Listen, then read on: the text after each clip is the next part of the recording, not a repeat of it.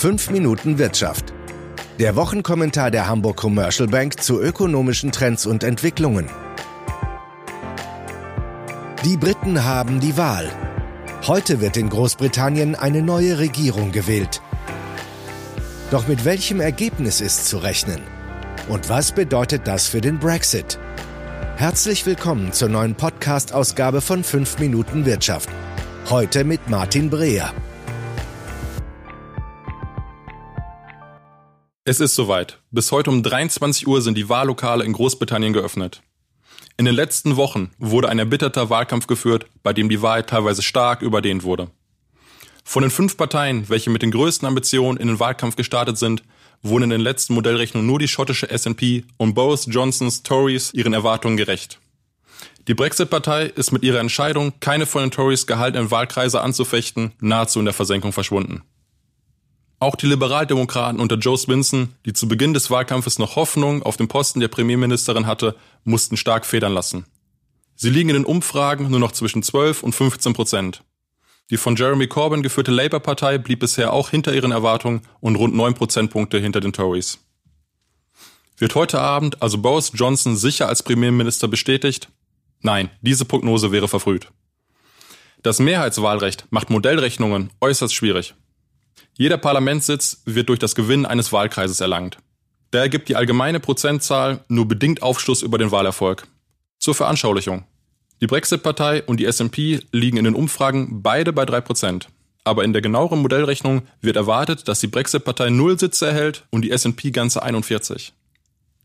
Also lohnt es sich, die verschiedenen Szenarien einmal genauer zu betrachten.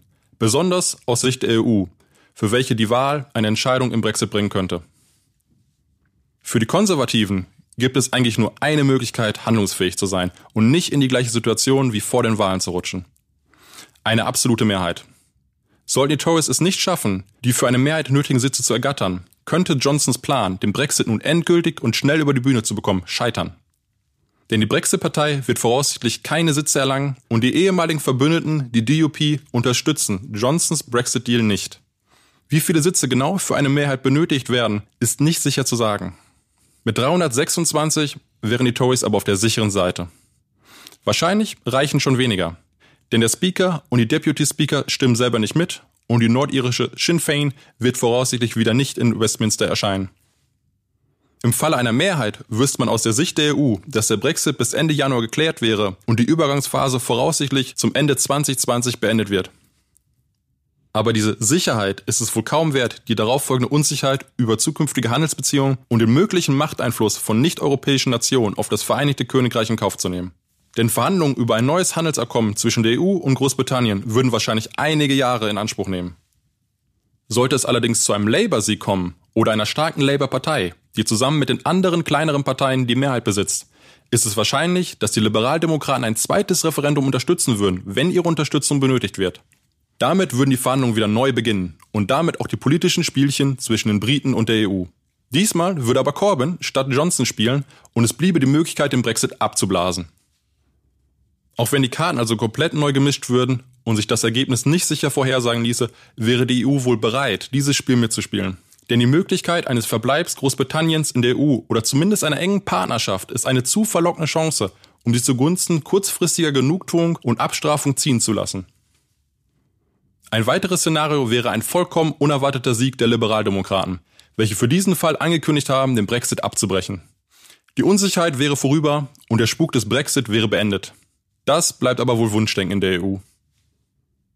Realistischer ist es, dass keines der beiden großen Lager eine Mehrheit bekommt und die DUP zwischen den Stühlen sitzt.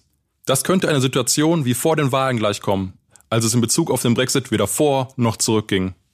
Dies wäre mit großer Unsicherheit verbunden und es käme alles auf die Position der DUP an und ob sie diese bei steigendem Druck ändert.